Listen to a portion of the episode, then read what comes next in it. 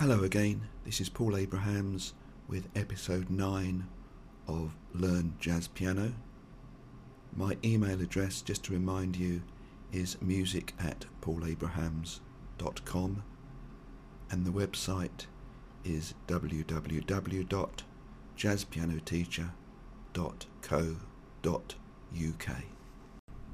Today's podcast is going to be slightly different insofar as rather than working through some practical work, I'm going to give you a list of CDs for suggested listening. And the first thing to say about any list is that this is not a definitive list. These records happen to either be in my collection or they've been recommended to me. Many of them have great piano players that are relevant to us. But as I've said before, you shouldn't just be listening to piano players. It's just as important to listen to a great saxophone player, and you'll get just as much out of whatever they play. The list pretty much focuses on American musicians, and nearly all of it is instrumental. My personal three favourite vocalists Ray Charles, Nina Simone, and Sarah Vaughan, who all happen to be good pianists as well, don't even make it to this list. One could even argue that there's no such thing as a jazz vocalist. A lot of it to me sounds more in the realm of cabaret. But perhaps one day we can set up a forum to discuss such matters. And if there's anybody out there that knows how to do such a thing, because I haven't got a clue, please let me know. Another issue is obviously what constitutes jazz. Well, I don't have a definition, but I would say that it is usually instrumental, it involves improvisation, and in the loosest sense of the word, it swings. I would think of Latin as swinging or soul as swinging. It doesn't have to have a triplet feel to swing for me. The final thing I'll add before I start this list off is the fact that a lot of my choices come from the 40s, 50s, and early 60s. Most of the music has a tune with a chord sequence and then the players improvise on the theme. But it goes without saying that there's a huge amount of music out there that doesn't fit into that category. I do find it interesting, however, that if you look at a book about the history of jazz or a documentary, very often it seems to start petering out in the 60s you look up, say, John Coltrane, and he'll be mentioned in the last 50 pages. And I do wonder what's actually happened and developed since those days. And my answer is that jazz is still out there, but it's diversified to so many different areas of music. It's very hard to say what jazz actually is anymore. I, for instance, listen to a lot of hip hop and um, I connect the rhythms and the cross rhythms in hip hop with jazz. So here comes this list, and if I've made any mistakes, please email me to correct them. I'm kicking off with Lester Young, a tenor saxophone player, and this is a box set with four CDs called The Lester Young Story. And you can get it on the internet. There's a site called propermusic.com. This takes you through a period from 1936 to 49 and you will get to hear two great piano players. You'll get to hear Teddy Wilson, very old school player, and the great Count Basie, because Lester Young was in the Count Basie band for a while. It's almost impossible to choose just one CD by the alto sax player Charlie Parker. So I'm going to give you two. The first one is called the Complete Savoy Sessions, and this is between 44 and 1947, featuring Dizzy Gillespie and Miles Davis. You'll also get to hear probably the greatest bebop pianist of all time, Bud Powell. And the second CD is in fact a live recording called Jazz at the Town Hall, recorded in 1945. This also features Dizzy Gillespie and the pianist this time is Al Haig, H A I G. Now we're moving on to Louis Armstrong. Again, there is a huge choice out there, but I'll just choose one CD this time, which is called Louis Armstrong Plays W.C. Handy. The piano player is Billy Kyle, K Y L E, and this was recorded in 1954. When you listen to Lester Young, by the way, you'll also hear quite a bit of Billie Holiday. And I've heard it said before, but Billie Holiday sings quite like Louis Armstrong plays. She uses very similar phrasing. See what you think. We're now moving into the 50s, and I'm going to give you the first CD actually featuring a piano player. And this is Hampton Hawes, H A W E S. The album is called Hampton Hawes Trio Volume 1, and the date it was recorded was 1955. Now moving on to another tenor saxophone player, Sonny Rollins. The album is called Tenor Madness, and the piano player is Red Garland. Highly recommended, and we'll be looking at Red Garland's style later on in another podcast. Tenor Madness was recorded in 1956. Perhaps another one you could look at is called Saxophone Colossus. John Coltrane is my favourite jazz musician, so it's particularly hard for me to choose just one album. So I'll mention two. One is Blue Train, and the pianist is Kenny Drew.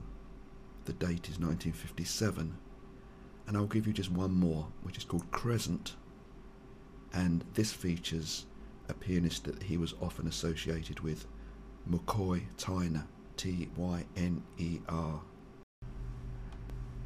John Coltrane is a good example of a musician that moved through different musical stages. In his early days, he played pretty conventionally. Then he moved on to modal music. And in the later albums, he experimented with atonal music or music like Africa Brass, which is pretty much just one chord. I personally love the later Coltrane music, but it's a matter of personal taste. Next, we have another alto saxophone player by the name of Art Pepper. This CD is called Art Pepper Meets the Rhythm Section. It again features Red Garland and also features Paul Chambers and Philly Joe Jones. It was recorded in 1957 and is a great album insofar as they hadn't played together before and after just one rehearsal they recorded this album and they never played together again. So uh, give it a listen. Moving on to yet another saxophone player, Cannonball Adderley, A D D E R L E Y, with another beautiful album called At the Lighthouse. This features Miles Davis and Art Blakey, the drummer, who we'll look at later, and another piano player called Hank Jones, who should definitely go on your list of pianists to listen to. Moving on to Miles Davis, who I'm sure you're well aware of, and there are no end of albums by Miles Davis. I'm going to go for the obvious, which is kind of blue, and um, I expect we'll be looking at at least Freddie Freeloader and So What from that famous album, which was recorded in 1959. You can hear John Coltrane on that album but most importantly for us, this features the wonderful Bill Evans on piano, my personal favourite pianist. And let's now move on to Bill Evans. If I was going to pick just one album, it would be Portrait in Jazz, which was recorded in 1959 but if you want to do some more listening, I would also recommend Live at the Village Vanguard, which was 61, and You Must Believe in Spring. Moving on to Charlie Mingus, a very influential bass player. The album I'm going to suggest is R Um, which is A H U M, and it was 1959 also. There is another one called Oh Yeah. But I feel with Charlie Mingus that it doesn't really matter what you choose, everything is of such an excellent quality and you'll learn something. I'm getting very aware that I'm choosing lots of saxophone players, and here comes another one Ben Webster. I've mentioned him before when I've said you should listen to the beautiful lines that a lot of saxophone players play. And the one CD I'm choosing is Ben Webster with the Oscar Peterson Trio, and this was recorded also in 1959. I haven't chosen any other Oscar Peterson. I'm sure some of you will be up in arms, but I'm not really an Oscar Peterson fan. For me, he plays too many notes, and um, sometimes it sounds a little bit of a circus act. I'm not convinced that he's actually listening to the other people in the trio. If I had a choice um, of that sort of style, I would certainly choose Art Tatum, who I haven't mentioned. I've missed so many wonderful players out. But I feel that Art Tatum has got more of a sense of fun and ease about his playing than Oscar Peterson. The next choice is another very important piano player by the name of Wynton Kelly, W Y N T O N K E L L Y.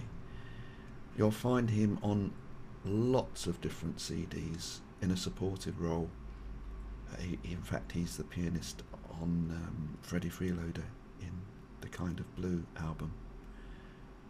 But I would recommend Kelly Blue, and Kelly Blue was recorded again in 1959.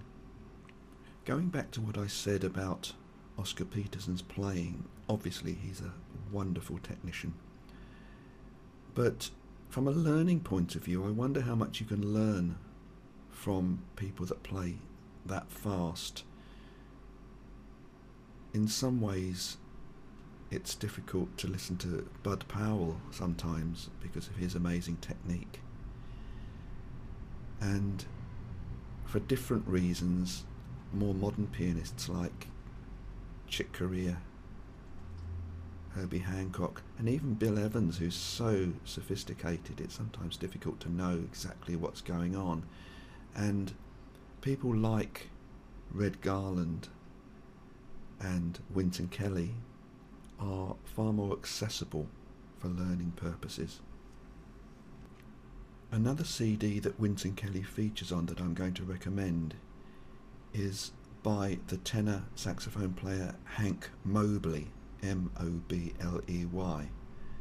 And this is a CD called Roll Call, R O L L C A L which was recorded in 1960.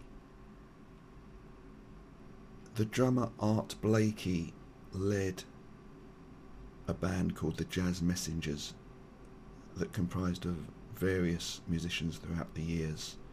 And a little bit like Charles Mingus, you can't go too far wrong with either of these people. It sounds like a wonderful jazz workshop when you're listening to these bands playing. I'll give you a couple of Art Blakey albums Mosaic, which was recorded in 1961 and features Wayne Shorter on sax, Freddie Hubbard on trumpet. The piano player is Cedar Walton. And another classic, which is Art Blakey with Clifford Brown at Birdland. And this features the piano player Horace Silver. Now, it's really worth mentioning Horace Silver in his own right, and I class him as one of the piano players that we can learn from. Has he's quite accessible. The album I'm going to suggest is in fact Horace Silver and the Jazz Messengers. So this is Horace Silver playing with the Art Blakey band, and this was recorded in 1954 with Hank Mobley, in fact, on tenor saxophone.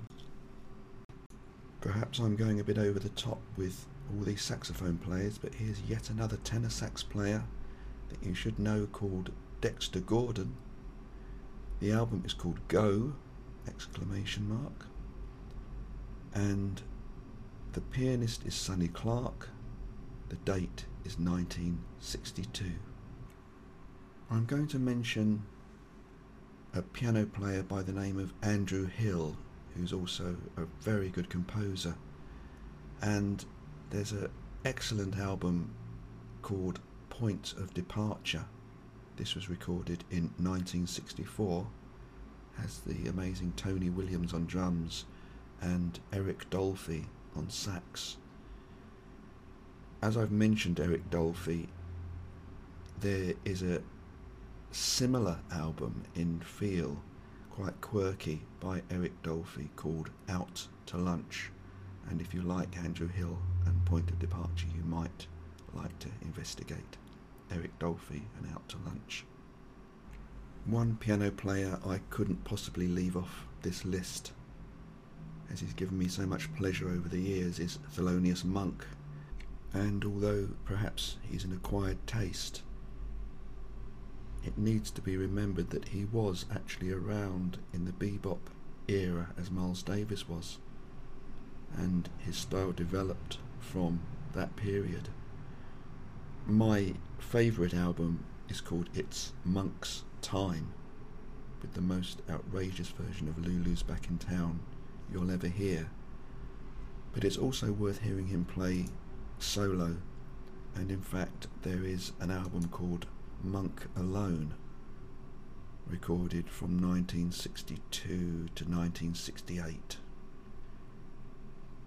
So, if you don't know Thelonious Monk, I really do recommend that you investigate him and whether you like him or not, just leave your opinions on the side and just take in his totally unique approach to playing and composing. I'm going to stop apologising for bringing in all these tenor saxophone players. So here comes Wayne Shorter, a very important figure, not just player but also composer. Perhaps he started by being very influenced by John Coltrane, but has long since gone his own way and plays in his own particular style the one album I'm going to mention is called Juju, J U J U, was recorded in 1964 and features McCoy Tyner again on piano. The next pianist is Herbie Hancock, and I'll mention two albums. The first one is one of his famous ones called Maiden Voyage. This was recorded in 1965 with Freddie Hubbard on trumpet. But another one that I actually prefer is called The New Standard, recorded in 1966, and this features my favourite guitar player by the name of John Scofield. And yet again, if you find that you like John Scofield, you can go on another voyage of adventure and you'll find that he played with Miles Davis and has been experimenting with all sorts of crossover styles from funk to disco. Staying with guitar players, I'd like to recommend Wes Montgomery on the CD Smoking at the Half Note, a live album, which again features Wynton Kelly Here comes another saxophone player, Stan Getz. One album, Anniversary, although there are lots of others. Anniversary features a great piano player by the name of Kenny Barron, and Anniversary is 1987. Another very well known and recommended CD would be Sweet Rain. Another pianist you can't leave off a list like this is Chick Corea, and again there are many CDs to choose from. The one I have is called Akoustic Band, which is A K O U S T I C. It was recorded in 1989, and another CD I would recommend is called Now He Sings, Now He Sobs. But again, it's really worth investigating Chick Corea. And moving on to Keith Jarrett. Keith Jarrett is a beautiful piano player. His right hand, particularly, is worth investigating and studying because he just invents beautiful melodic lines. And although he's made countless free improvisation albums because I'm sticking to the theme of tunes and chord sequences, I'm going to recommend a CD called Bye Bye Blackbird, which was recorded in 1993. And there are at least two CDs called Standards. Bye Bye Blackbird and Standards are his trio, and I couldn't recommend them too highly. Well, this list could go on and on, and I haven't even mentioned people like Fats Waller. I haven't mentioned modern pianists like Brad Mehldau or British piano players like the wonderful John Taylor and Stan Tracey but I've got to stop somewhere. And if there are people out there who are seething that I haven't mentioned some essential person or CD that they think should be included, please email me and I'll pass it on to you all. But as I said at the beginning, this is not a definitive list, it's just a collection of CDs that I have in my collection and other people have recommended to me. The next podcast will be back with you in front of your piano, and I wish you all a happy new year, and we'll see you in about three or four weeks' time. Bye bye.